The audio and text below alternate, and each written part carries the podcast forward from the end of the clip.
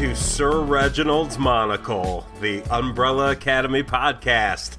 My name's Toby Shaver. I'm here with my brother Dave. We are the hosts of the Back Issues podcast, and this is our brand new show dedicated to the Netflix show Umbrella Academy, as well as the comic books that are the source material for that. Welcome to the show, Dave. Happy to be here. Super excited. All right, man. So, uh, for the listeners, the backstory on this show. Uh, Shavy D here had read the comics back in the day, so he's familiar with where this show came from. I didn't know anything about it, but you know, now you, Dave, you finally went it like you had, had waited, hadn't really watched the show right away, but you finally did, and then reported back to me, you know, talking about how awesome it is. So I had to jump in there and binge it and man this thing's awesome. So we're going to talk about it. There's this is going to be spoiler filled and we're going to bring everybody up to speed. Hopefully you guys have already watched season one but season two is going to be dropping this week as we speak. So we're going to be doing an after show um, you know, kind of live as this thing's released. But today we're just going to talk about season one and fill in some blanks because I never read any of this stuff. So, Dave, so tell me a little bit about the comics. When when did this thing come out? You know, what was your experience with it?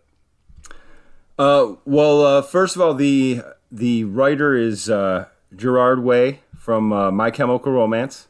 Um, oh, really? Yeah. So, uh, you know, being a little bit older, I was uh, you know, I've heard their songs and stuff, but I was not necessarily of that uh, that age group. Um, but I actually liked their music, but uh, you know, didn't know what to expect from him as a writer, and uh, just super impressed. I mean, back then as they were coming out, it was I was super impressed. Um, and then basically, the main source material is kind of like three. Um, well, the first two, uh, the first set of six issues came out in 2007, started in 2007, wrapped up in 2008. Um, there was another six issue miniseries, and then there was a relatively recent one that was like a seven issue series um, in in uh, 2018. That started. So, uh, um, just really good stuff. I mean, quality writing, um, just love of the material, um, and then the artwork. Um, Gabriel Bay, Ba. I, am not sure how you uh, pronounce his last name, but I mean, I, I couldn't imagine art that fit with the this story or you know the story of these characters um, any better than his. So uh, very impressive season one okay just to go back a little bit the premise of the mm-hmm. show and the comic at least as a new viewer non-reader so far is there's some type of event some type of you know supernatural maybe cosmic maybe i don't know yet some type of event where on a specific day seven women just randomly crap out kids. You know, they don't even know they're pregnant. Like the first scene we see is like these, you know, teenagers at a pool or whatever kind of flirting with each other and then the the uh, girl dives into the pool and just has a baby. Like you just see blood everywhere and the next thing you know she's having a baby. These events are happening around the world you know, women who aren't pregnant are having kids. So then we see the eccentric you know, billionaire, trillionaire again, who knows yet? I don't know how, how deep this dude's money goes, but you know, Sir Reginald Hargreaves, and he kind of makes the travels around the world and, you know, basically buys all these babies. Um, and then what we see kind of in, in recap form is that each of these kids have superpowers and he's he's assembling basically this, you know, superhero t- the whole thing so let me let me. I'm getting a little ahead it, of myself here. Well, well, basically, it, it kicks off. You know, kind of. You know, in both versions, uh, whether it be the Netflix show or the comic, where it's. Uh, you know, an event happens in, in Netflix. It's October first, nineteen eighty nine. Um, basically, forty three of these births are occur, and uh, oh, that's right. Because I seven, forgot those he, were. It was only the seven that he was able to you know, procure. Correct. Correct. And in the comic, it actually was earlier, as far as in time, because the the time frame is different. Sure, You know, obviously sure. with this with this show coming out when They, it they want you know, this to be set sense. like as they're adults, set in present time. Correct. Exactly. So uh so yeah, so yes, he he decides to round up as many as he can to uh as he says, you know, prepare them to save the world. So Right, right. And um, then as as the you know as we join now, and this is where I wanted to get some clarification because as the show starts, it's you know the Umbrella Academy kids are now adults now, and they've been estranged. You know, we don't know totally yet how everything went down, but they've been separated from each other for quite some time. And Sir Reginald passes away, so they all gather um, you know, to come back home, basically to to bury their father. Um, and then you know the family dysfunction ensues from there. So they're coming from from all parts of the world, and including Luther, who's I'm still very confused about this. Luther's coming back from the moon. So we got this one dude who's like the, you know, we find out later he's the number one. You know, he's supposed to be like the main guy he's living on the moon. So now again, we're going to spoil the crap out of the show, but in the comics, does the series start out in this same way where they're coming back as adults, you know, for, to bury Sir Reginald, or is this just a yes. the way Well- they're telling it in the in the show? in the in in the comic it starts with a adventure in their youth so with the very first you know of the six issues but it, it immediately is But followed just in the sense of kind of a flashback, though. But story wise, they uh, it, it it's it starts with uh it starts with uh space boy coming back and when he walks into uh sir reginald's study uh pogo and number five are in there waiting for him so it starts Okay. differently than the series but it's uh but it's very much in the same vein as far as like you know the um the death of of uh the monocle uh, you know, brings them all back together. So, all right. So let's talk about let's talk about our cast of of characters here. so right. we, we already talked about Space Boy. So let's talk about him a little bit. Eh, You know, as we find him, he's coming back to mourn his father, literally from the moon. He's just chilling up there. You know, I, I think we find out a little bit later in the season that you know, at least from his understanding of it, he was there awaiting orders, waiting for his next mission. Is kind of how kind of how he said it. But you know, we also fi- find out at some point that you know, as as his brothers and sisters, his adopted brothers and sisters, start to start to leave, you know, leave the family, he was like the last one that stayed. So at, one point, you know, he gets sent out on on this solo mission um, with nobody to help him and gets hurt very badly. So so uh, Sir Reginald, you know, does some type of procedure to him that gives him, you know, this this hulking body, this hulking hairy body. What was his deal before that? What like what what Space Boy all about? Like what were his powers? You know, they didn't really get into that much in season 1 because it seemed like the like the huge body and strength might have came later. Well, no, the the disfigurement came, but the I mean, in the comic, it's basically he, it's his head was transplanted onto a Martian gorilla's body. So, like, it's it's obnoxiously big, like awesomely obnoxiously big in the comic. Okay. like you know, but now that's not what happened in this though. It was more of like an Correct. injection type thing, right? It wasn't literally that. Correct.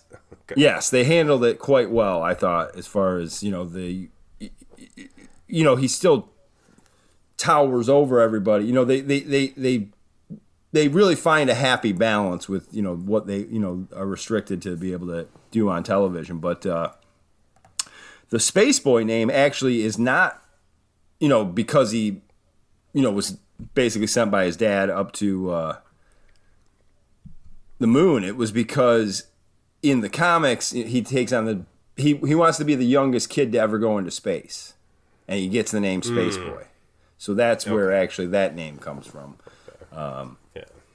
And uh, and yeah, he's the he's the true believer, you know, of the crowd, and you know he's the one that stayed. And uh, there's different. It's funny because I think there's different, and I've never heard the creators, you know, comment on it. So I guess I don't know exactly what um, what it means, but the their numbers are actually. Uh, I think has more to do with not how like powerful they are or like when he got them. It has to do with like how easy easily he could tolerate them.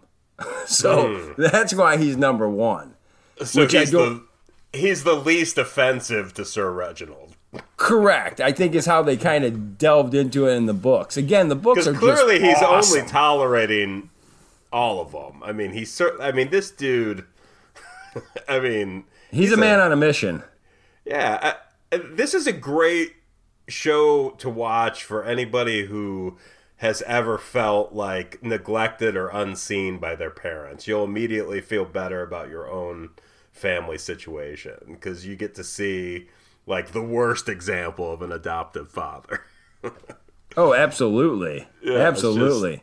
It's the it's the antithesis of Ma and Pa Kent. You know, right, right. I mean, it's a very intelligent, very wealthy, shrewd person that, as a means to an end, has to, you know, train these their kids. But he doesn't think of them that way. I mean, he's just know, thinks of them as soldiers, even as they walk through the halls. Like when they come back as adults and are walking through the halls of this mansion, you see like you know the halls lined with throat posters- shots and po- stuff yeah, like that. posters of like you know martial arts moves and killing techniques Right. and stuff. But they're drawn Exactly. in like you know the way that you'd see like. You know, signs teaching kids how to wash their hands in kindergarten and stuff. They're, they're Exa- drawn eh, very educationally. Oh, it's awesome. Yeah. Um, So I mean, okay, the- so now now um Luther did he have like before all that went down, then was He his had super power just strength. super strength? Okay. Yep. Yep. Okay, so he was already just huge. So and the, and then when they come back and, and find out that that dear old dad is dead, he's the first one that's kind that's kind of skeptical. You know. Okay, go ahead. I would I would just say this on a quick sidebar that speaking of dear old dad, um, I mean that's kind of what's funny about it is, you know, you were talking about uh, you know not a nurturing uh, you know home life. Uh, like he even to the point like in the books at least you know specifically didn't want them to ever call him dad. Like he wanted to be called like you know Sir Reginald or like the monocle was I think you know was his his true preference, but uh, you know what I mean. So it really was you know at all times you know keeping that distance or whatever. But at the same time, um, you know one of the things I thought that, that that they just did beautifully was the you know planting the seed of was mom really you know Sir Reginald also. You know, right, right, so right. I, yeah, I thought so, that was like so you know other if you've level seen the show, you know, mom is this android that he built to you know basically and is not not the first version of it. There's you know we find out later that there's earlier versions that were or at least one earlier version that was decimated but uh you know this is the mom kind of the the doting mother and you know in the first couple episodes or at least the first episode can tell something's up with her but they're all calling her mom and kind of treating her you know she seems more less like an android more just a, a woman that's just been you know emotionally abused and is just this kind of shell of a person. Right. but obviously we find out later that you know she's she's this machine. But uh so okay so let's move on to the other kids here. Do, do you want to go in order as far as uh oh like nu- like number wise yeah just because I figured. yeah because you know i don't even really i didn't even necessarily catch other than the than the obvious ones you know who is number two uh, Diego Diego. Okay, so let's talk Yeah. about Diego. Um, you know, Diego is the one that we see as as the show opens is still out there doing it. He's kind of gone the solo, you know, vigilante type type route. Um, obviously, a super super skilled fighter, and and has this. Uh, what seems to me this ability basically to you know with his knives where he just throws them but then can control them you know kind of like that that movie where they could shoot and like bend the bullets and that kind of thing um, so to to my knowledge that's his his superpower am i missing anything about diego power and skill wise well first of all i mean as far as like you know the vigilante thing and stuff i think you hit it right on the head he's very much like the raphael character mm. of like the the turtles type of style. Lots of rage. Yes, and just you know on mission, and that's you know that's that's what that that that's what gets him there. The uh, uh, in the books, he's well. First of all, you know it starts obviously with Diego, and it goes through the whole rest of the cast. But I'll tell you what they they diversified because all the kids like in the comic just look like kind of the same. I mean, yeah. dark hair, blonde hair, whatever. But you know, uh, yeah. and lily white, you know, private school kids, basically. Very much so. But like yeah. they, oh my goodness, like this casting is just so good. these actors and actresses are. Everyone yeah, we should mark. we should say, and, and I neglected to say, uh, Luther played by Tom Hopper. Yes, played played awesomely. He's you know really plays that Amazing. role well of kind of the stoic, you know, it, it, perfectly cast. It's funny. I just it it didn't occur to me until now, but the way this show starts out, and you'll appreciate this because I know you love this movie too. This this show felt like a mix between X Men and This Is Where I Leave You, the Jason Bateman movie. You know, oh, that's like one of my all-time favorite movies. Yeah, Absolutely. it's like the X Men version of that, where like this yes. family comes back and they're like even even the ones who haven't seen each other in years, like they don't miss a beat of the dysfunction. They're back at each other's throats and you know in each other's crap like immediately. You know all the all the old wounds and all the you know the old family baggage you know they're just right back into it even even in a situation where they're mourning. But um, tom hopper you know his luther it is such a great like he plays it so well as kind of the stoic you know just wants to keep like very good at putting up with everybody's shit you know. He's clearly annoyed by like everybody and and what they're doing, but he's he's kind of the one who keeps his cool and tries to keep everybody together. Yeah, the lead. I mean, the the leader in the sense that he's the you know I, I keep using the phrase true believer, but like just invested in the cause. I mean, that's why you know I don't think, for instance, there's you know little scenes can make such a difference in a series like this. And I, for instance, when he references. Uh, you know, going out and having conversations under the tree with uh, Sir Reginald. And everybody's like, oh, you did that, you know, whatever. You know, some of that is not even really that he, you know, necessarily, you know, cared for Luther more, but L- Luther was invested in the mission. He believed in the cause. He believed in all the things. And, uh, you know, uh, I think that's what, you know, my big takeaway with, uh, with that character and and you know how he plays that is just just right on the mark.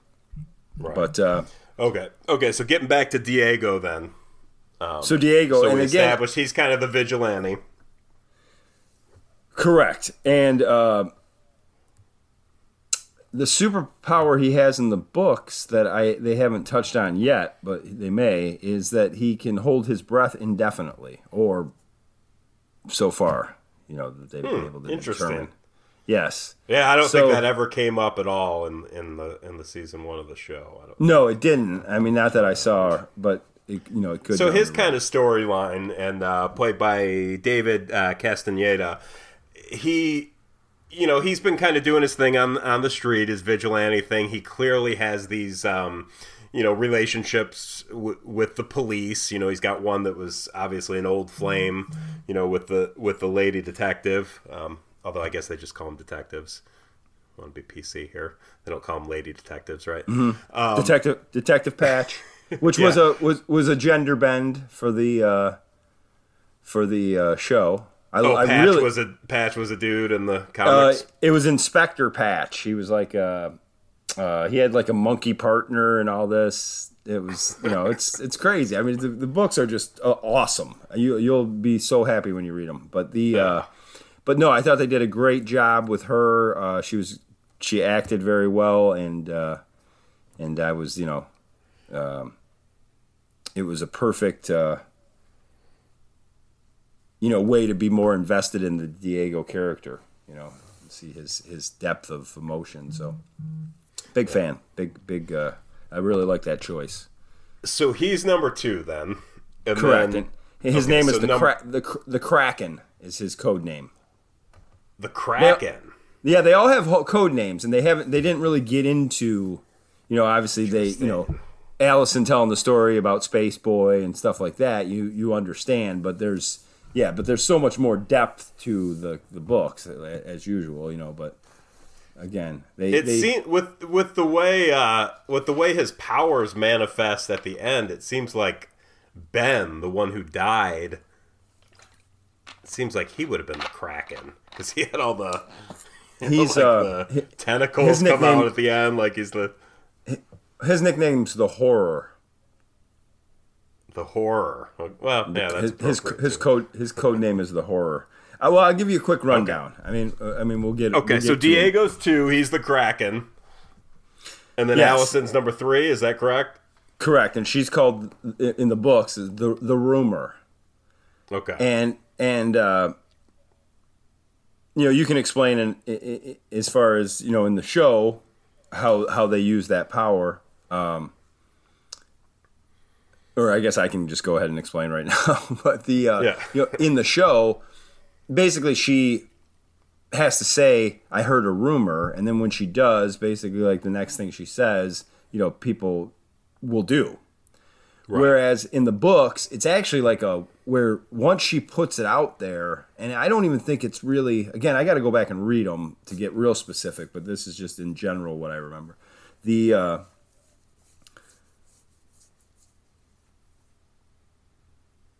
it, it, was uh, where once she said it, it was like a, a reality bending type of thing, where she didn't even have to say it to someone per se, you know, to make them do she something. She could just say it to the kind of to the universe. Correct.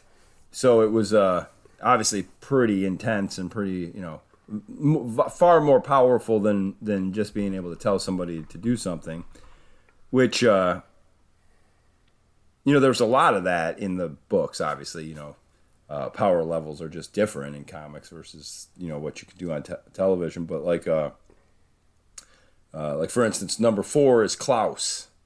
Right. Uh, love he- that character, and just I mean, talk about. Uh, I'm sorry. First, uh, uh, the actress name, the actress's name that plays Allison uh, em- Emmy Raver La- Lampman, who I have never seen before in anything. I, I, I enjoyed her. I thought she was great, and I, I don't know what she socks have officially previously. been knocked off. Um, yeah, she is from Hamilton. I'm I'm oh. from my understanding, she's a a veteran of the stage, and you can kind of see it once you hear that. Like once I heard that, and and you know watched a few clips again. Um, yeah, you know, because she's got just a real nice physical presence, like in in the scenes. Um, but she I was wondering. I was wondering. Really good and really attractive. I knew that either her or Luth. Hello. I can hear you now. I lost you for a second.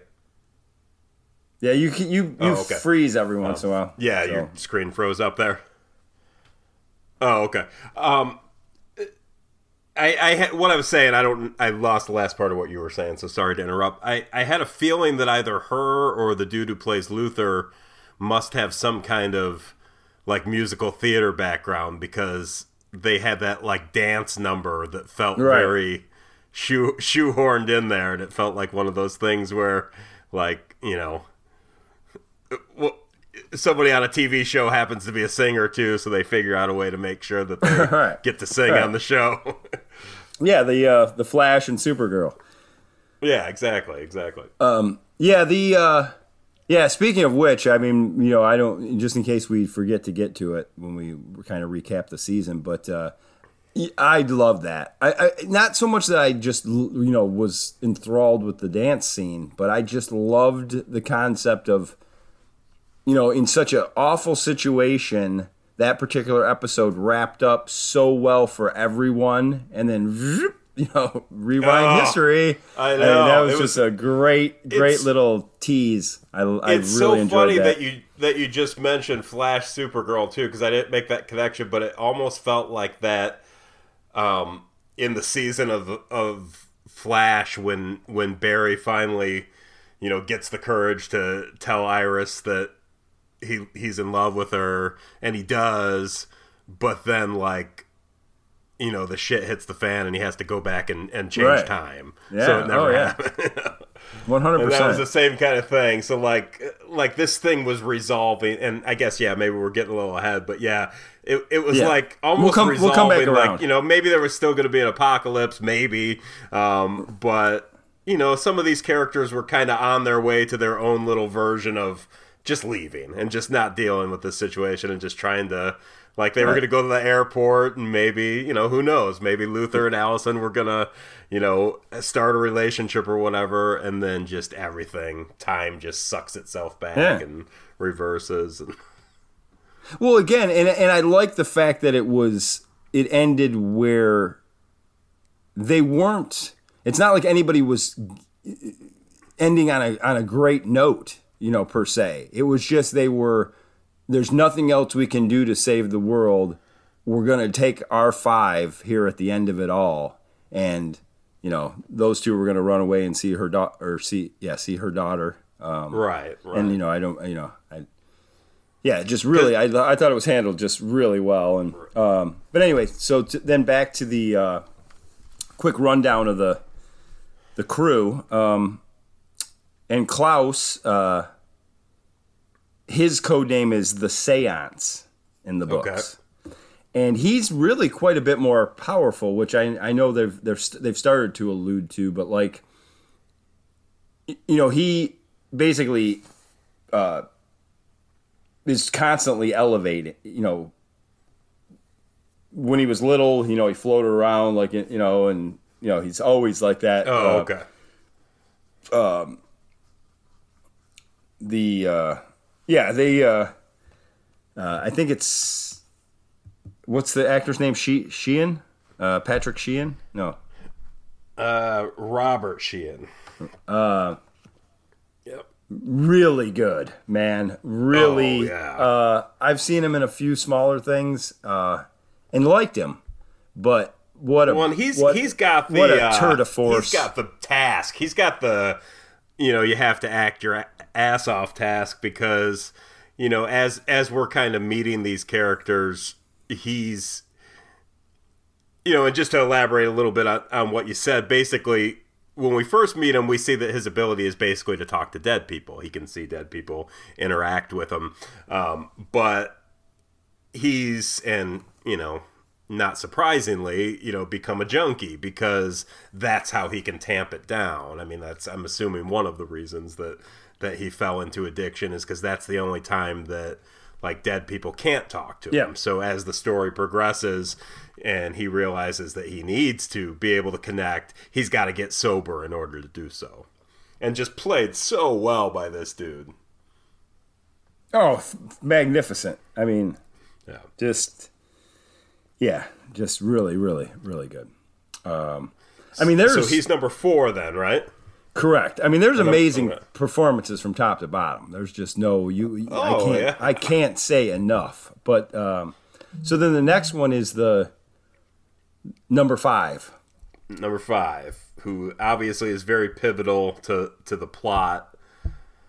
Correct. Um, he and he is uh, because he time jumps. You know, he never he wasn't around for his name, so he's you know they call him the boy. I guess is his somewhat code name, but he's really just number five. You know, so Yeah. I always find that pretty funny. Um, and then just to wrap it up real quick, and then we'll come back around. But the uh, And then that was eight, Aidan Gallagher was was who plays number five, which is so it's so funny to watch. That was the only thing that bumped me because he was on um, the show that Lucy used to watch when when she was little, you know, like a Nickelodeon show. Oh, okay. So it it took me a couple episodes to not, you know, see him as the kid from Nicky, Ricky, Dicky, and Dawn.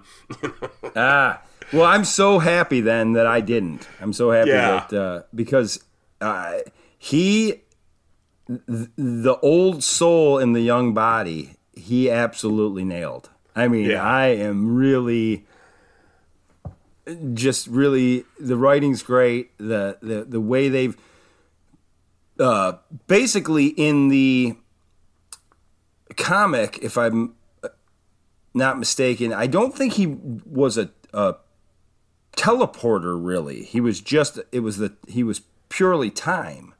And the way that for instance he did well, I mean talk about a great scene in the series that, you know, Istanbul, you know, to that song when he uh, Yeah. takes out that that hit squad. well, basically in the comic he has the ability to kind of do that type of porting, but he would does it by doing like little mini time jumps. right. So it's a different thing. But in this one, it obviously fits a lot better to have him be, you know, a teleporter and a, a, a time master or whatever. So Yeah.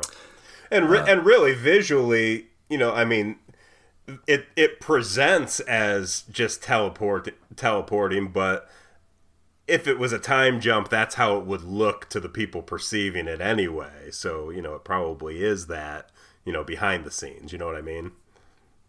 yeah, just great. Just really, um, again, Yeah, very well played, and, and you're right. Playing the playing the old soul and the tiny body could easily have gone like uh, with a different actor could have come off very unbelievable, and this kid pulls it off very nicely.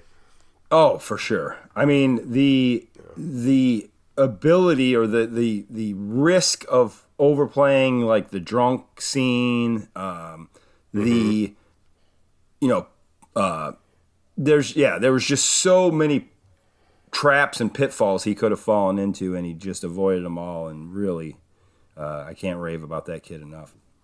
So uh, uh, the next one is Ben, who is uh, when the uh, series starts is deceased. So uh, we don't I see. assume at some point got killed on a mission. They never really, I don't think, alluded to it that much. What happened to him, or unless I missed it.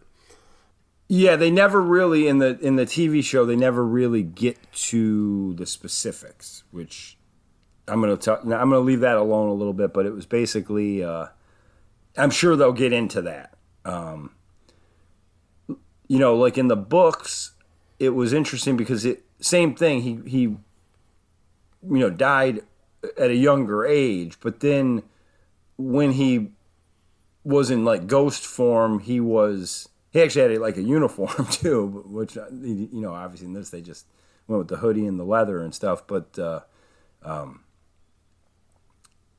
you know he aged. You know he he became an adult ghost, if you will, or whatever, like like they've done in the show or whatever. So um, again, every little concession they've had to make to make it, you know, usable in this format has been absolutely a, uh, I think, a wise artistic choice. So Right. Um, so so Ben's played by Justin Min, and we only see him um, with Klaus, obviously, since Correct. he's deceased. We see him briefly, you know, in a like flashback scenes when they're kids and stuff. But present day, we only see him, you know, hanging out with Klaus, and you know, as the as the season goes on, and Klaus starts to kind of realize that his powers are are a little bit more than than what he thought, then you know Ben kind of becomes uh, more part of that and actually starts helping the team. And there's you know some really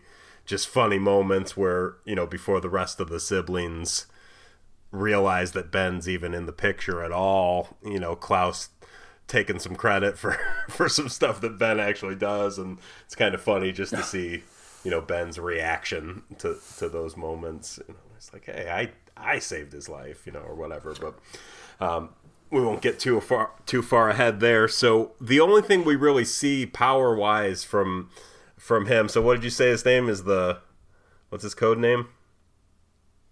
The horror. The atro- the horror. I was going to say the atrocity. the horror. No, and it's Um, uh so those tentacles is that you know is that No, the well- whole scope of it? Basically what it is, and I don't remember now if they touch on it exactly. I think they they mention it a little bit in the in the show, but basically it's not that he has like tentacles under his shirt or whatever. He Right. They he's- come from he- somewhere. Well, he's a portal for these horrific creatures, but it's not that he, he's a like the way I think they described it in the book is basically he channels these horrific creatures that live under his skin, where they're not like part of his body. It's like a dimensional thing where he manifests them. So so yeah, so it's uh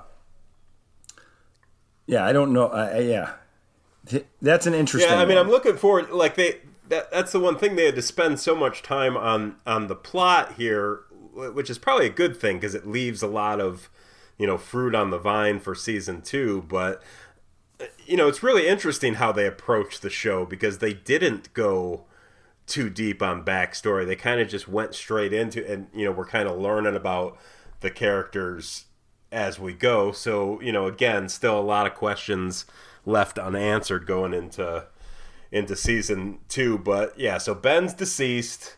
He's number six, and then number seven is Vanya, played by Ellen Page, who, you know, as we meet her, is the you know the fifth Beatle type, the the non-powered one. You know, at least at, at the beginning, we think she has no powers. You know, we think she she just grew up in the shadow of this famous superhero team. Um, you know, later on went on to write a tell-all book you know, about life, you know, life in that house, life with the Umbrella Academy, and you know, basically is is estranged from the family. It, it appears that everybody's you know pretty pissed off at her at this point, to the point where you know they they didn't even necessarily expect her to be back for the funeral. yeah, I love it. They excuse me. They the in the comic, the book she writes is actually the same title, Extraordinary, like Yeah. extra space Yeah. ordinary. Right. fabulous. Uh, but yeah, she, she is, you know, when the series begins, is uh, you know is believed to have no powers and is just really a depressed, sad sack, and uh, but she has a secret, and that she be, eventually becomes something more. you know, so that's our players basically, and then uh, you know they they come together for for the old man's funeral, and that's when uh, kind of shit starts to hit the fan. We meet Pogo, who you know is the basically the primate butler, which again many many questions unanswered in season one regarding Pogo. Um, you know, what do we know about him that's not too too spoilery? Well, I can give you, I won't say anything about him, like backstory wise. But I will say that judging by the preview I saw for episode or for season two, we may be seeing a baby pogo, which would be very cool. So, and I'll leave it at that. Oh, right, because yeah, because it's a, a time jump. So we'll, we'll talk about that. We'll talk about that at, at the end. Yes. Um, so you know he's played, you know, obviously voice acted by uh, Adam Godley, and one of the best actors in the show. You know, it's again, it's like one of those things where I mean, we've seen this before. You know, particularly with some of the Star Wars movies, where some of the CGI characters are the best actors in the in the production, and I mean, Pogo's no exception. I mean, between the voice acting and you know, I'm assuming. Uh, I mean, Adam Godley, he's a he's a legit you know screen actor so i'm assuming they probably used him for motion capture as well but um, just super super believable you don't get bumped by the fact that you know these these uh, you know grown up siblings are just talking to this this monkey as if he's just part of the family, and it's just like totally normal.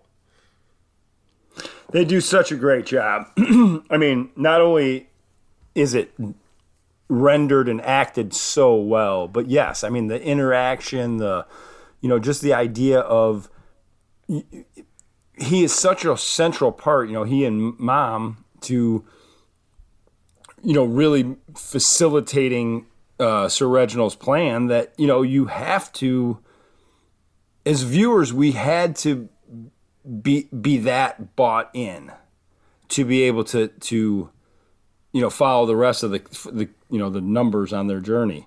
So it was just essential that they pull off Pogo, and man, did they ever! It was so. Oh, there was a. I think one point I spoke to you. I don't know after you'd seen like maybe episode and a half or something like that, and you're like, I feel distrustful of Pogo. I don't trust. I still, I still feel distrustful of Pogo. Well, well, let's point out that like not only is he so well, you know, animated and so well voice acted that you believe him as you know a, a talking monkey, but like you start mm-hmm. to pick up on little you know nuanced expressions and stuff that make you not trust him make you think that he's up to something and that yeah. it's not above board. And you know that that hasn't totally been paid off yet really. I mean obviously they they reveal through through the first season that he definitely knows more. I mean he definitely kept secrets and and and that kind of thing. But i still think that there's more. I still think that there's more that he he uh um, knows about that you know could could be something nefarious but i don't know. I mean i'm just speculating. Um, so they they lay they lay a lot of groundwork exposition wise you know in the first few episodes as the the kids are coming home and you know trying to trying to you know sort things out as far as dad and mom's kind of oblivious and doesn't seem to really know know what's going on and everything. Um, and then then five shows up. so we find out that you know five's nowhere to be found, and then all of a sudden at the end of I don't know episode one or two or whatever, um, there's some type of portal, you know, craziness in, in the backyard, and uh, all of a sudden five pops out still in in the form, or maybe not still, but once again in the form of a child you know, and and uh, shows up in front of all his grown-up adult siblings, and that's kind of a you know one of the cliffhangers they leave us on. But basically, through all the exposition, we find out that you know he's been jumping through time. You know, he's he's lived. You know, enough. He's fifty some years old at this point, and has has uh, moved backward and forward in time, and at one point forward enough to to find himself in a post-apocalyptic world where he sees, you know, all his siblings who had clearly tried to save the world and failed and and now he's back to, you know, basically lets everybody know, you know, we got like 3 or 4 days or whatever until the end of the world and and I'm back to stop it. And at this point he's not like back to bring the team back together to stop it. He's just like, well, I'm back to stop it, you know, and I don't I don't know you know that his plan seemed to be basically to handle it on his own. That's all of their plan at this point. None of them like I don't know. I'm anxious to see in season 2 if they talk about it more, but they don't really go into necessarily why all the siblings have so much resentment towards each other or mm-hmm. how, you know, each of each of them came to leave. Um, uh, but we just know that they're definitely not in a place where they're ready to work together to save the world at this point. No. Yeah, well, I mean, I think they alluded to some of that, like in the some of the scenes where, for instance, when uh, he and Number Seven uh, are up at the top of the stairs, and they have to race to the top and stuff. So he's basically always putting them at at each other's throats. So therefore, you know, I think that that's where the resentment comes in, or um, yeah it was know, all whatever, kind of orchestrated by dad. Correct. And uh, yeah. Yeah, so the Um, see, the tough part about describing this is that it's a- after you've had a moment to digest. Once you've taken in all the episodes of season one, and you have a moment to digest and reflect on what you've just watched, like there's so much.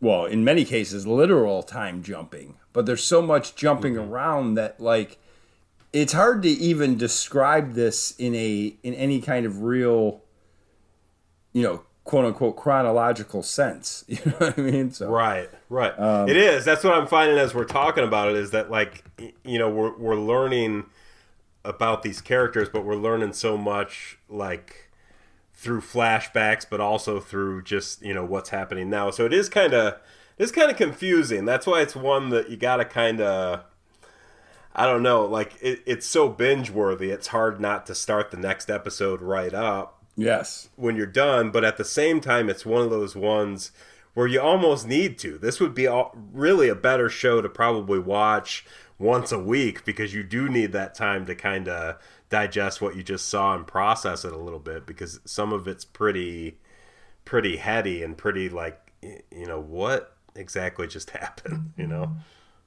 yeah, I love it. I mean, that's the whole thing is that, and there's just so much nuance as far as, um, you know, once you are able to again look back from the end and reflect. I mean, the the idea of, you know, Sir Reginald himself. I, I really like that character, but it's kind of like you ask yourself, how can you really like that character when he's such a dick? you know, to his kids or to the, you know, the children that he chose to take take uh, under his wing, and uh, but then it gets into a little bit, you know, in one of the later episodes when he's, uh, you know, when he loses, I don't know if it's his wife or the love of his life or whatever, but you know, basically after she passes and he kind of walks to the window and releases the you know whatever those are going to end up being or whatever it's uh you know you realize that sir reginald's probably not from these parts. So you know like yeah right exactly. You, you know there's yeah. so much left to be well some of the greatest characters like like someone being a colossal asshole you know does not eliminate them from being an awesome character you know i mean some of the greatest characters were people that you'd certainly never never want well, to raise your kids. well, exactly, but but at the same time are in very real ways quite redeemable in the end. You know, I mean there are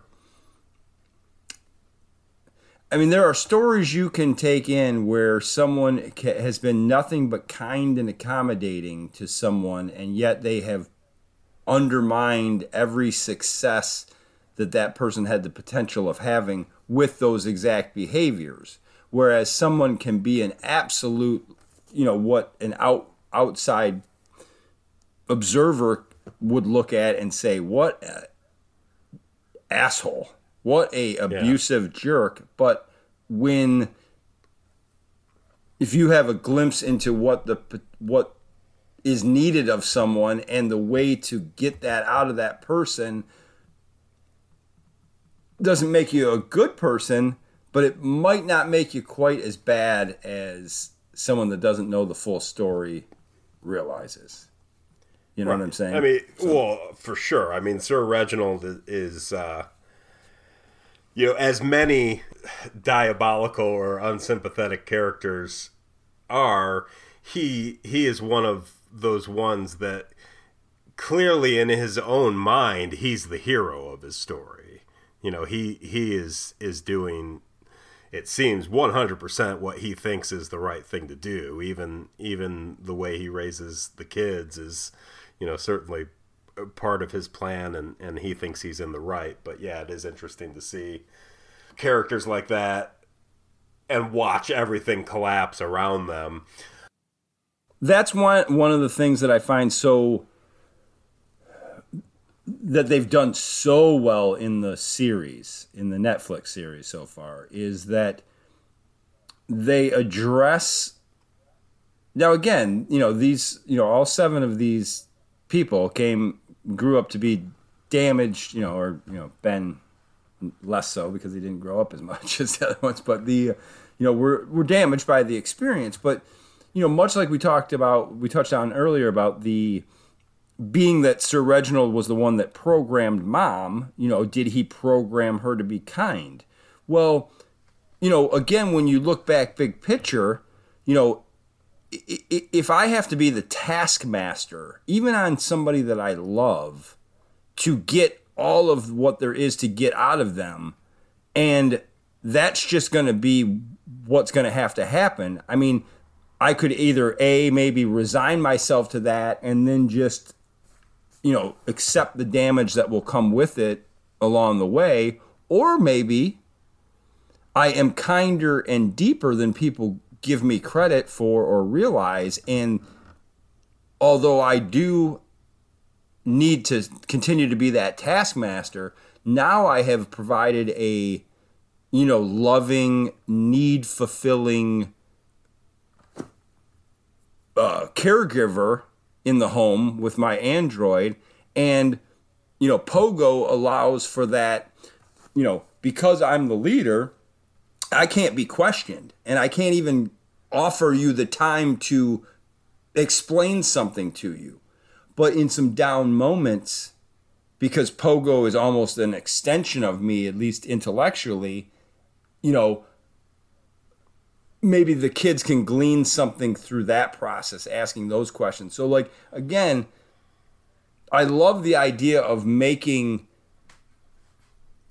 you know, people that you think are, are irredeemable in certain ways, you give glimpses into maybe some of the machinations that were going on behind the scenes that made them kinder than you thought. And then you also offer up, you know, say a mom or a pogo, you know, doing some shady things because although, you know, not only do we love you and have we poured love into you, you know, you are going to be the thing that saves the world. So, like, buck up little campers and get it done. Right. You know, I right. mean Yeah, it's an interesting dynamic because they have you know, they have like you said mom and pogo that are kind of providing things to them as children like emotionally that that Sir Reginald isn't going to, you know, I, I shouldn't say isn't capable of because, you know, like you said, if he programmed mom, you know, he definitely understands the need you know, for that that nurturing side and stuff for the kids. But like, you know, mom is is kind of like a direct, almost reflection of what Sir Reginald wanted her to be for them. And Pogo's a little different because I mean he has his own free will more so, but also is just so incredibly loyal to Sir Reginald and his mission because he owes everything. You know, he's a intelligent, you know, sentient being, you know, more so than he ever would have been because of Sir Reginald. So, you know, you you would think again, like I still have my suspicions about Pogo, but you know, clearly his loyalty to Sir Reginald is is pretty strong, you know. Definitely. I mean, and yeah, and it's it's a earned as well as you know almost obligated loyalty. So no, I, I definitely get your point, and uh, right. it's that's the kind of depth that this this show provides. We don't want to completely, you know, spoil everything because I'm sure there's some people listening that maybe haven't watched it yet. So, you know, as we kind of talk about the end of of the season here and and leading into season two, if you don't want to know how how season one ends, this would be a good good point to stop listening. Um, but you know, again, we don't need to break down all the beats of the story, but you know, essentially, Five is on this mission, you know, through this organization that he's come to work for um, to set things right in the timeline, you know, stop things from happening that could disrupt the timeline, that kind of thing. Um, and he's back to stop this apocalypse, and you know, again, so many great moments leading up to that, you know, with Hazel and Cha Cha and and all kinds of side stories and everything. Um, they they were but, like they were such a small part of the comics They have done. So, Oh, really? oh my goodness, they like. It might have been almost been a surprise that they, you know, I mean, they were fan favorites. Don't get me wrong, but they were very, you know, they were written different. They were very sadistic, you know. Uh, it was different, but no, I I couldn't be more impressed. I mean, Mary J. Blige Right. whatever she's doing, she should keep doing because she is looking good. Oh my god! yeah. As well as she just was a badass. Plays that part expertly. Um, and then who's the Cam- uh, Cameron Britton who plays Hazel, who's who's her partner. Um, He's Fantastic. fantastic, and he gets his own nice little like, you know, in in a way, he's kind of uh, a, almost a, a proxy in a way for the audience because he's kind of like even though he's entrenched in the story he's like the one in it that that kind of gets to make a choice like he gets to kind of change a little bit Yep. he's he's very uh very much facing this situation where you know there's an apocalypse coming and you know he he actually has the ability to influence maybe stopping that. Now hazel and cha-cha they work for the same organization that five you know has has been working for. Um, so at this point in the story they're trying to hunt down five. That's their mission. But you know as they start to learn more about it hazel you know has second thoughts and has a love interest that you know he starts thinking maybe an apocalypse isn't isn't such a great thing. Maybe we'd like the the world to be around for more than three more days and you know maybe I'd, I'd like to maybe be out of this line of work. But you know just the whole uh, number one all the fight scenes with them are incredible. You know i mean they just go like way over the top with it and it's it's just fun to watch. But uh um again like i don't want to just just tell the whole thing but you know kind of long story short they're not exactly successful stopping the apocalypse. You know, basically, as the first season ends, you know, we're watching them about to fail. We're watching them, you know, come coming close to stopping it, but but we realize that the, they're not going to be able to stop it. They kind of got. And, and this is how I interpreted it. And again, I, I binged the thing, so I didn't have quite as much time to process everything. Um, but essentially, at first, they think that the person they have to kill to stop the apocalypse is you know this Leonard character, this boyfriend of of Vanya's that's that's um um suspicious, but we don't quite know why. They think he, you know, they find out that he's this kid that that killed his dad and you know wanted to be special wanted to be and you and i talked about this very similar to the kid in the incredibles that like wanted to be super and you know Yeah, was very yeah. He was he was and- born he was born on the same day as all as the forty three miraculous births, but his was just a normal birth on that right day. right and, Yeah. he, and he thought you know he just always thought you know there must be my powers must just not have manifested or whatever but you know as they as you know he get you know again spoiler alert even though i already said it but as he basically gets eliminated you know because he he comes to help vanya you know find her powers and develop those. You know he came into possession of sir reginald's diary so he knows that you know there's powers there and he actually knows how to how to you know he he finds out that if he gets her off the meds that that she'll be able to tap into these powers that sir reginald basically squashed in her as a child because he was afraid of them. Um, but then you know I, I my interpretation was the reason that they were instructed to kill him to stop the apocalypse is because of the fact that he was helping Vanya develop, who was the real person that was going to cause the apocalypse. Am I reading that right? Uh, no, well, basically, you know, it was, yeah. To Vanya, he was Leonard Peabody, but Right, then right. he ended up being, you know, his real name was Harold Jenkins, and like you said, he, you know, murdered his father and went into jail. Um, basically for like twelve years. I think he like got out the day that that uh, Sir Reginald, you know, passed, and then uh, like you said, discovered the information, and he, uh, um, you know, just wanted to destroy uh, the Umbrella Academy. You know, he, he, definitely didn't want to help her. And your, I'm sorry, your question was, well, I, is, the way I read that is, you know, because oh, the I know, I'm sorry. The uh, order came down to kill Harold Jenkins to stop the apocalypse. No, no, it no, no. That's what I'm sorry. I, I was trying to do. I forgot why I was trying to, you know, lay that groundwork. Basically, the the note said protect Harold Jenkins.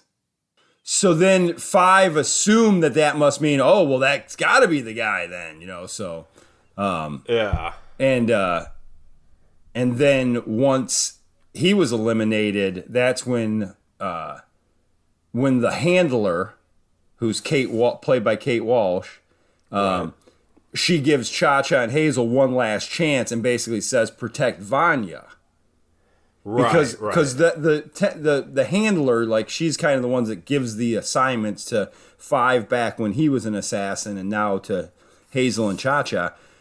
Uh, but basically, the, they know that apocalypse is coming and they want it to happen. They they they want things to happen the way they are. So, right, you know the the the initial offer, which I don't think we actually touched on, but when she first recruited five, her her offer was basically, you know, and I don't want to get into the exact way that happened because it was so good in the show, man. It just, you know, I won't get into the specifics, but basically, it was basically like if you come in in service for us for like five years, we'll let you go anywhere, anytime, in any place you want to go for retirement right. or whatever. And then it's the it's the deal be- that uh, that Joey Pants got in the Matrix. You know, we'll we'll put you back in. We'll make you. Yeah, exactly. You know, we'll make you rich. You know, whatever. right. And, and again, like I, I'm with you. I want to leave out like some of the you know very fun and some of the more shocking moments that lead up to everything but uh, again long story short they they are not successful um, in in stopping the apocalypse this time around.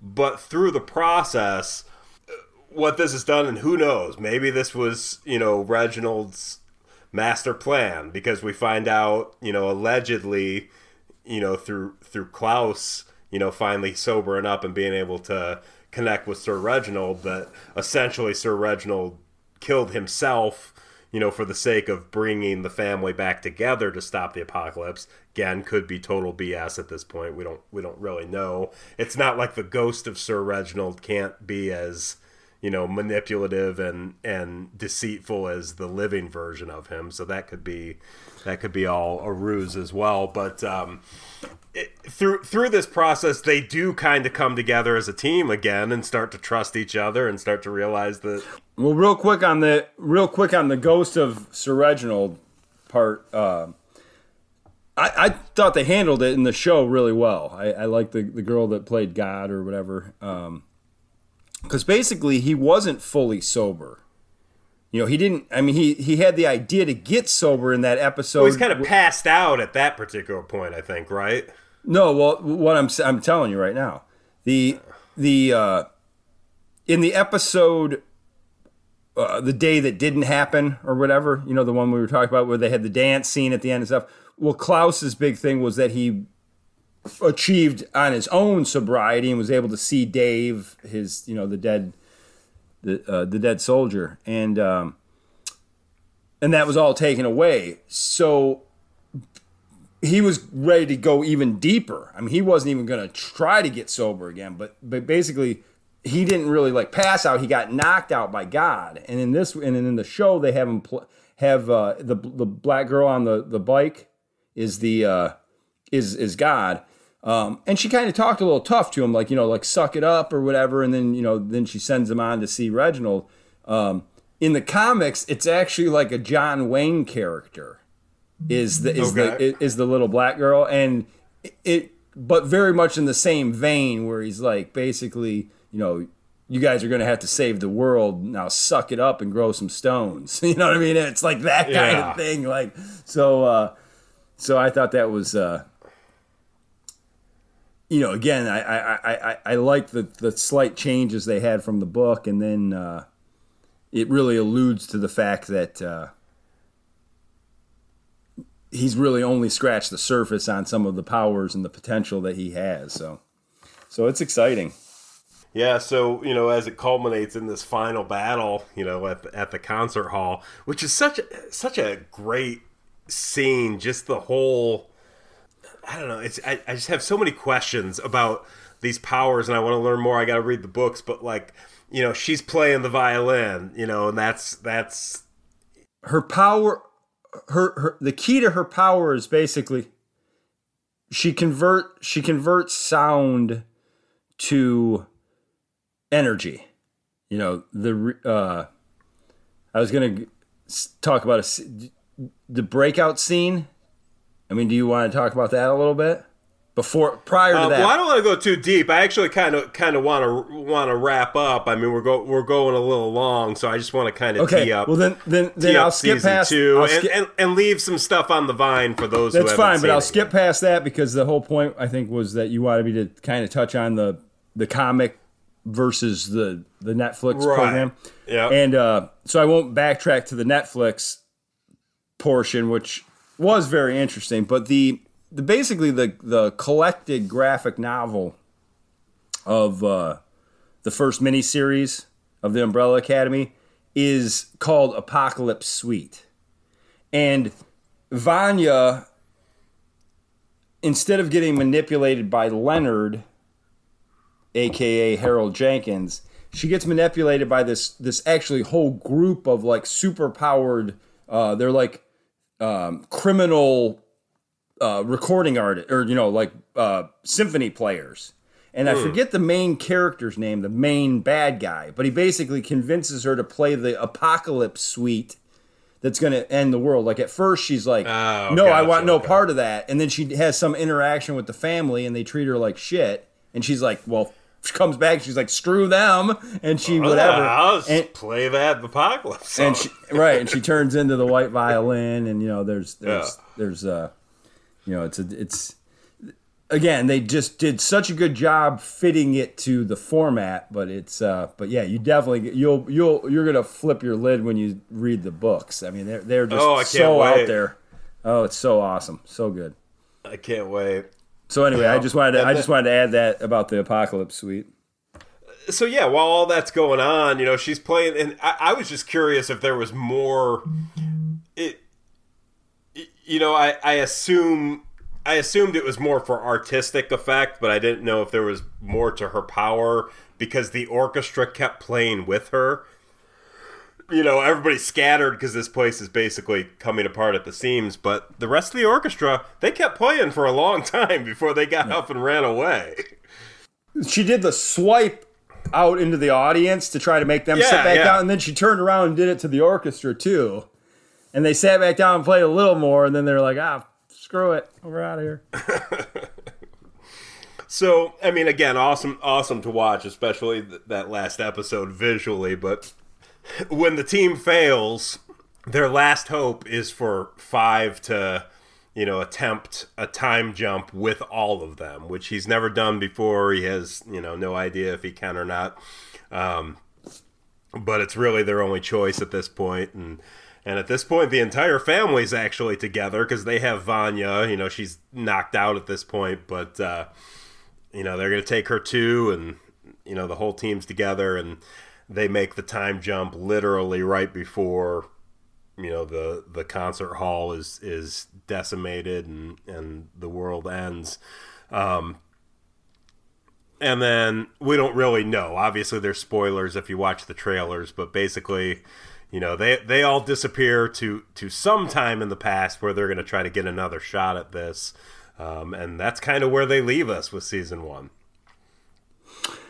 Yep, and I would only say um, that the second miniseries, or you know, the collected second series, uh, was collected as Dallas.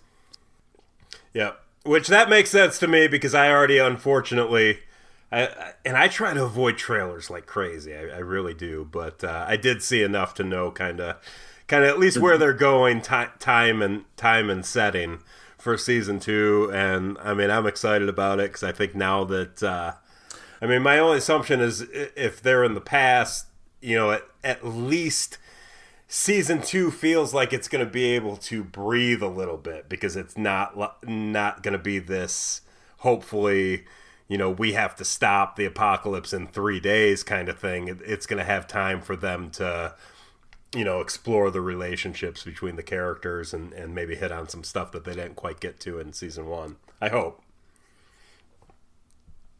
right well i think each character will be independently for lack of a better term, like re-challenged by their place in the world and you know what they're going to have to deal with. But I also think that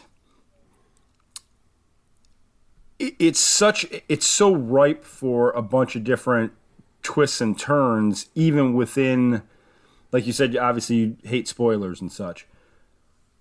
With the clothing and different things like that, you get some sense of what's going on. Like I said, having read the other series, I have some idea as well. But like for instance you know, there's whole things that they haven't even like in the original series it was a somewhat alternative reality where JFK had never been assassinated.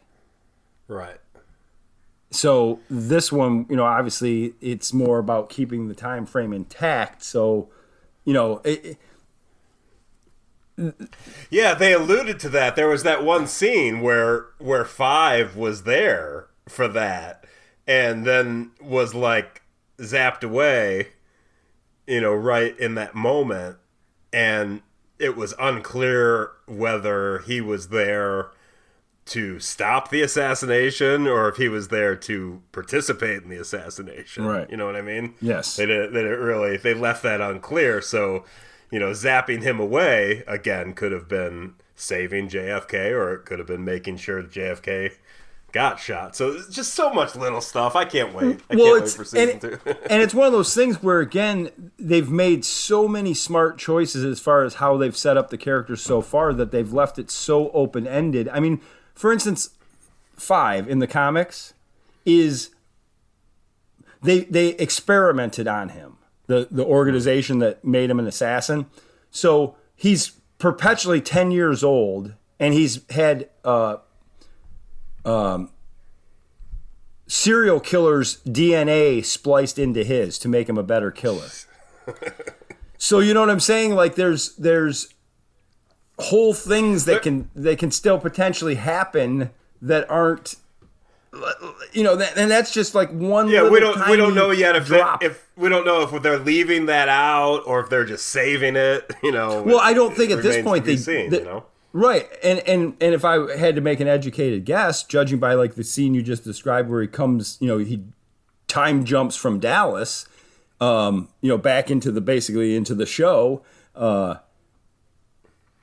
they kind of went a different way to give him the experience and stuff like that. But now that he, you know, I mean, you just never know. It's just so wide open and and to simultaneously play it that fantastical where you can do anything, but yet be so like just in the mud and muck as far as interpersonal relationships and, and the dynamics of what being a sibling or being part of a, a family or a bigger whole is all about. I mean, yeah. the way they balance that is it's it's a it's a masterclass. I I I uh, I think the guy that's associated with uh, that created it. Um, I don't know if he created Legion or if he had a hand in it, but that was a great hmm. show too. I mean, yeah, I never watched that one either, but yeah, there's uh, there's some really there's some uh, very impressive creatives out there, both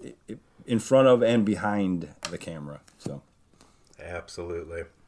Well, we are going to be um, anxiously awaiting the release of season two on Friday, and we're going to be back uh, with each episode. We're going to do a, an after show recap of each episode.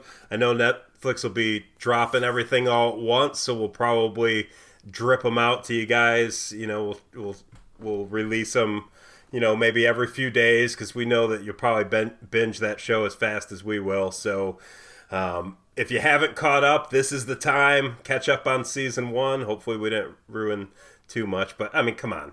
If you haven't watched season one, you should have stopped listening 40 minutes ago. So uh, you got that right. Um, yeah, come on.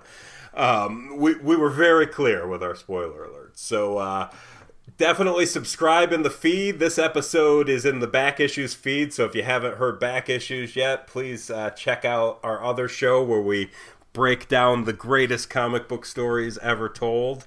So we will be back next week with our recap shows of the Umbrella Academy season 2. So until then, I'm Toby Shaver. I'm Dave Shaver. Join us next week on Sir Reginald's Monocle.